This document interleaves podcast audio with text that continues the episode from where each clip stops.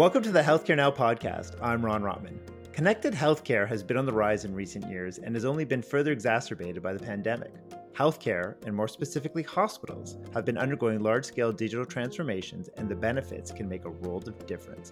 Today, joining us, Robert Barnes, who is the Senior Vice President of Energy and Digital Services, Furniture, Equipment, and Design at EllisDon, is joining us to chat about the rise of smart hospitals and what is the thought process that goes into building them. Robert, thanks for joining us today. Thank you for having me. So, today we're going to talk about the rise of smart hospitals. With connectivity being more important than ever before, smart hospitals are really having their moment now. Can you share with us a little bit more about what goes into the thought process around developing and designing a smart hospital? Absolutely. I think I think what people have to recognize is that the market is discussing obviously in great detail intelligent buildings and the implementation of technology within those buildings. And I think what people don't realize is that hospitals, healthcare facilities per se, have really been leading that technology change for a number of years. Um, even in our own backyard, if we look at Oakville Trafalgar Memorial Hospital, that went live in 2015, and at the time that was considered one of the smartest hospitals in certainly in Canada and potentially in North America. And the use of technology within those hospitals at that time was significant. If we fast forward to 2020, 2021, that adoption of technology within the healthcare vertical has increased exponentially in my perspective. And that is reflected in the tools and the technologies that are being deployed within those facilities, whether they be location grade real time location systems that are using uh, the wireless network. Example of that would obviously be Cisco Wireless and their CMX deployments. Um, around the whole concept of the converged network infrastructure, where both building systems and clinical systems are running on the same converged network and just virtually segmented using different VLANs, how that information is being shared across those technologies to drive use cases. And obviously, we're, you know, globally, we're in the middle of the pandemic. Here in North America, we're experiencing the fourth wave.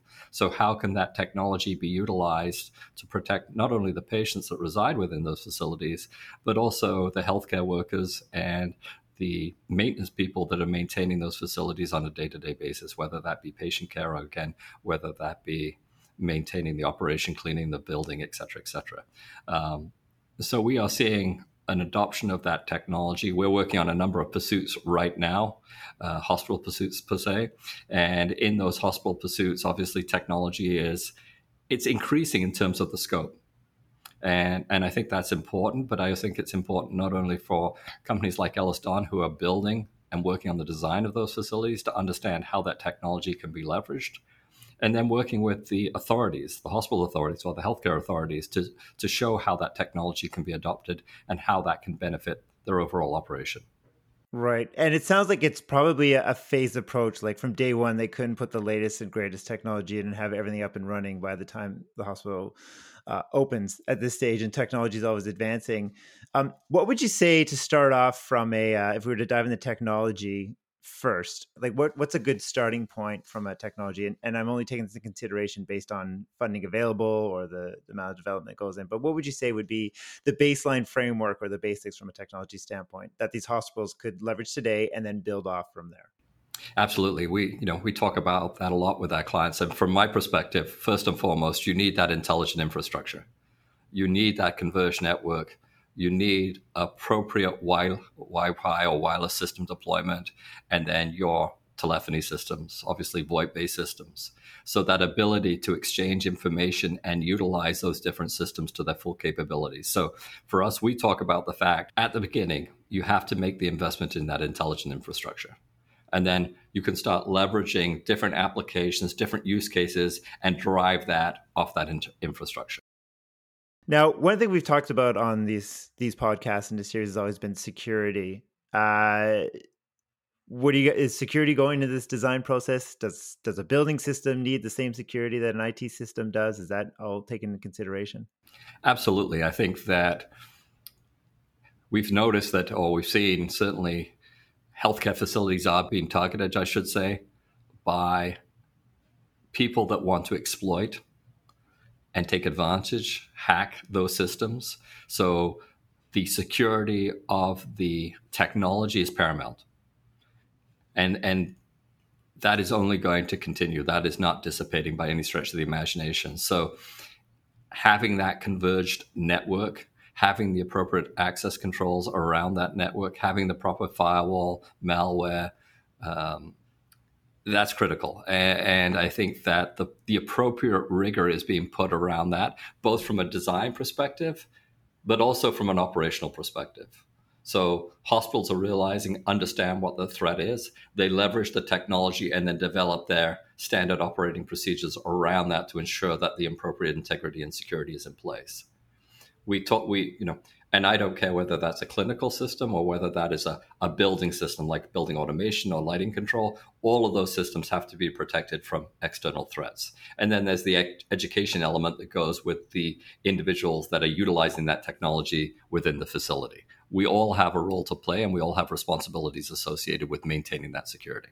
Right. And I can also imagine the the the multiple the the increasing number of devices, be it you know building system devices, security cameras, and even IoT devices, are all points of entry for security. So it has to go even more. We have to build up effective barriers in cybersecurity to to prevent any attacks coming in from any of those. So no no port can be left untouched, I guess.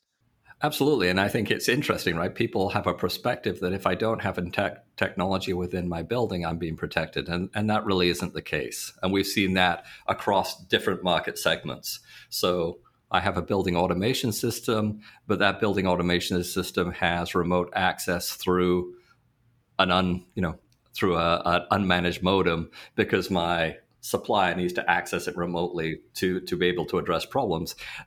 That's probably a bigger threat than having a converged building network and having the appropriate security layers protecting that network because you have visibility over what is taking place.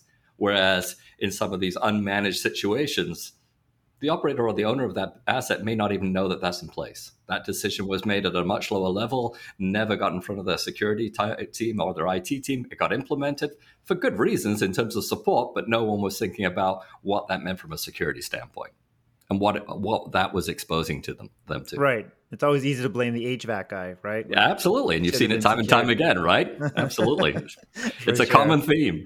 Yeah. Um, so uh, obviously a lot of planning goes into a smart hospital and many parties are involved and project co companies get created. Can you share a little bit about the process of how much time you need to plan, what goes into the process, what kind of barriers do um, do you encounter at times and, and what kind of challenges? I think the biggest challenge is the speed at which technology is changing. So, certainly in the Ontario market, most of our hospitals are built using the P3 model, whether that's a design, build, finance, maintain, design, build, finance, whatever the situation may be. In those scenarios, a very prescriptive document is constructed or developed that companies have to bid on, companies like ourselves. And what I see is when you read those PSOSs, they don't take into account necessarily because they may have been written 12 to 24 months ago. They don't take into account necessarily the rapid change at which technology is taking place. So you have to work with those health authorities, and there's an education process back and forth. You know, what are they trying to achieve clinically versus what the technology can do today? And I think the bigger challenge too is that that technology and that smart building touches nearly every aspect of the project. You know, you mentioned HVAC, you mentioned lighting control. Well, more and more, and certainly, in, you know, it's not going to change. Those systems are being con- connected to that network. The use cases that we're seeing from the health authority to improve their clinical flow is touching or leveraging information or abilities from those systems. So I think there has to be a there's a i guess the first question is how much effort goes into it. A significant amount of effort goes into it. But there's no one person that understands everything. So it very much has to be a collaborative effort between your design consultants between your architects between your technical resources between your building system um, experts between your clinical experts or you're bringing together a vast number of people a vast amount of understanding and learning and leveraging that and implementing the best design possible from a technology perspective. And it's it's it's challenging. There's no question of that. But there are enough good people and good companies out there that have worked through these processes that it just continues to get better with every project. And I think the demand is only increasing. I mean, I like to tell the story of if you looked at, I'm, I'm just pulling numbers out of my head. If I looked at the scope for ICAT, information communication automation technology, on an Oakville Trafalgar Memorial Hospital, for example, built five years ago, let's say the budget was five million. If we look at hospitals that are being built today of similar size, similar complexity, they're north of 20 million, 25 million, etc. Right? So you're seeing that exponential growth by the authority in the investment in the technology. And is the ROI there? Like, are we at the point where people are sacrificing technology decisions and efforts to have more ICU beds, for example, what we're going to now? Like, are, are we seeing the ROI there today? I think it's very difficult to quantify the ROI, but when you talk to the healthcare authorities, I think the feeling is that they need to be able to improve how effectively their resources or clinical teams can work. And one of the most, one of the easiest ways, well, not necessarily easy, but one of the ways to do that is to leverage the technology. So there is a lot of discussion. I've got a call this afternoon that, that really start digging into use cases and how can those use cases can be deployed? And those use cases for the most part are dependent on the underlying technologies are dependent on that intelligent infrastructure to be able to do to be able to produce the end result that the client is looking for. Great use cases on all those. And that's a great segue into our next discussion on a specific example Groves memorial community hospital. If we can talk about that for a minute EllisDon was brought in as part of the ICAT development and the construction partner to help support the what's called the digitization of the business processes, help improve clinical workflows for the staff, and most importantly, ultimate result in better patient care. Tell us a little bit about the background of Groves Memorial Community Hospital, how you guys were brought in, and um, what you were able to achieve. Absolutely. So for those that don't know, Groves Memorial Community Hospital is located in Fergus, Ontario. So they had an existing hospital that was located in downtown Fergus, right on the river, but it was physically constrained. They really did have no, they had no room for expansion, and the facility itself, although very well maintained, uh, was becoming dated. So the decision was made to construct a new hospital on the west side of the city, um, and it was maintains the name Groves Memorial Community Hospital. It's a 44 bed greenfield hospital, and EllisDon competed. It was a P3 design, build, finance. There was no maintain or operational requirements associated with that bid, and we were the winning proponent. And it was it was constructed by our Southwestern Ontario construction team based out of London, Ontario. And EllisDon Energy and Digital Services, which is the team I represent, was supporting the construction team from a technology standpoint.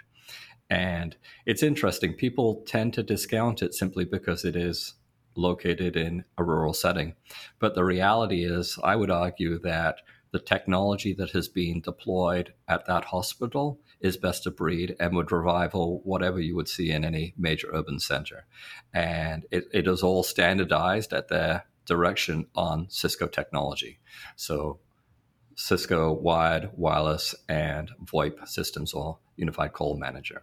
And how close did you work with the Cisco team in terms of developing that that uh, that design and the use of technology?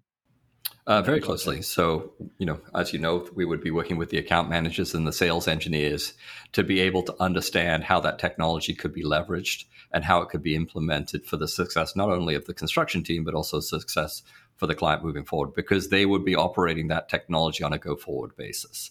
Um, we developed very close relationships with the uh, CIO and the director of technology and that team on that implementation. Um, and I think it was very successful. It certainly was from our perspective. Um, it was a challenging project because you, you talked about the clinical workflows and, and, the sophistication or the complexity associated with that.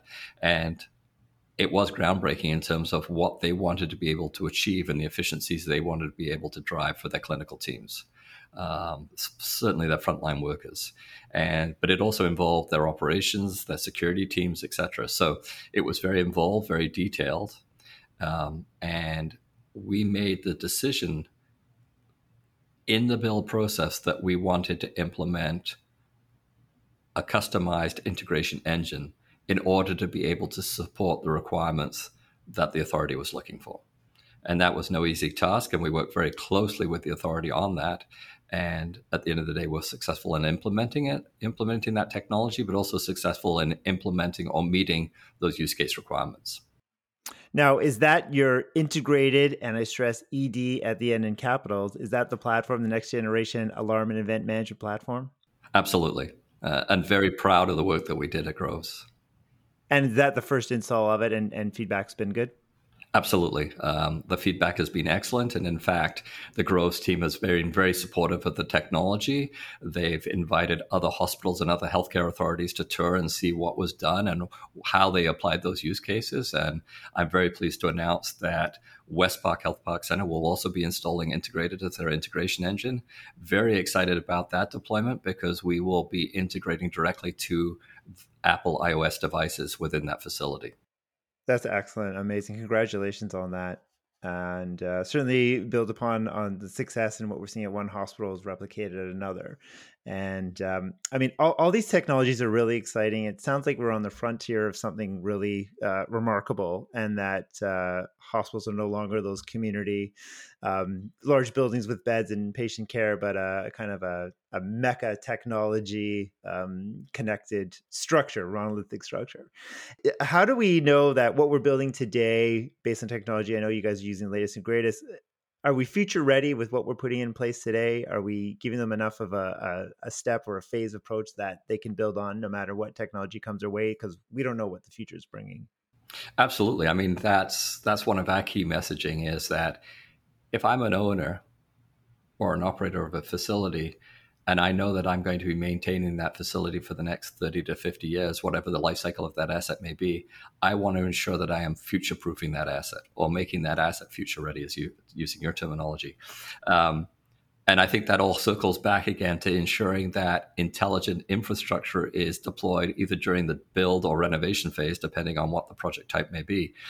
But once you have that in place, once you have that standards implemented, then you're in a position to start taking advantage of new technologies as they come forward.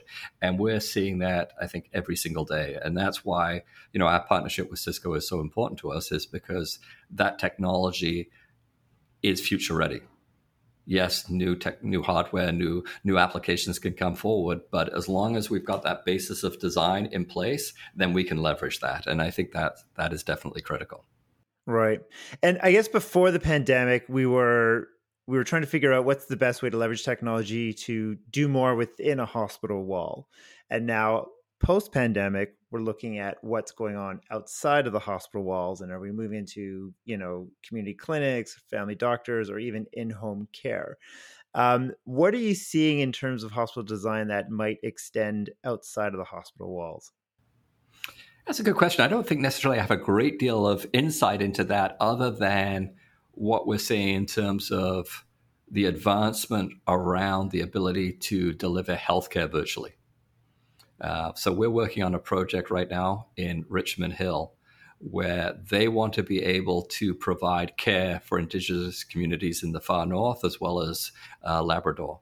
And so they want to ensure that the technologies that are, they're implementing or will be implementing in the next 12 months has that capability and has that capacity to deliver that healthcare to where their patients are necessarily located. If they don't need to come to the hospital for care, then can I triage? Can I do what I need to do virtually? And, and that really seems to be the movement. And there's a, there's been a tremendous amount of progress from my perspective done on that front during the pandemic and I think that's where you start to see the ability to take care, uh, you know, leverage, you know, tools like Cisco's WebEx and VoIP technologies to be able to deliver that, and obviously the ability to have your CCTV or camera equipment on the network, providing the quality of image that you require. We we have a saying within our team in in terms of follow the network.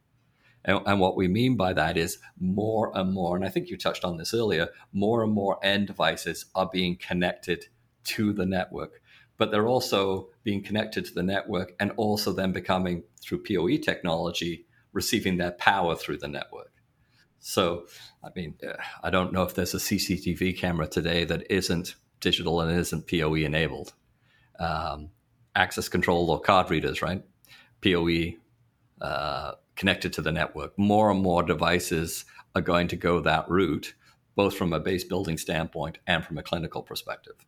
And you know, we're starting to see that advancement where we used to have very specific wireless handheld devices being deployed to a clinic, clinician within a hospital, but now you're starting to move, see a movement away from that to pure Android or iOS devices, and the ability then to start leveraging or deploying applications on those phones for use, whether it's the maintenance person or whether it is a doctor or whether it is a, uh, a clinical staff they can deliver better patient care with more information.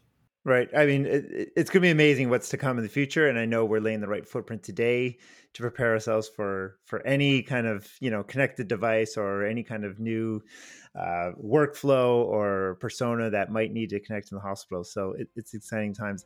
Uh, we're almost out of time here. I want to wrap up. Uh, thank you very much for your time today. You've given us great insight on the development around smart hospitals, the technology thought process, the integration's key, and congratulations on the, the West Park initiative as well. Thanks for joining us today. Uh, great having you, Robert. Uh, to our listeners, thanks for listening. Until next time, I'm Ron Rotman, and this has been Healthcare Now.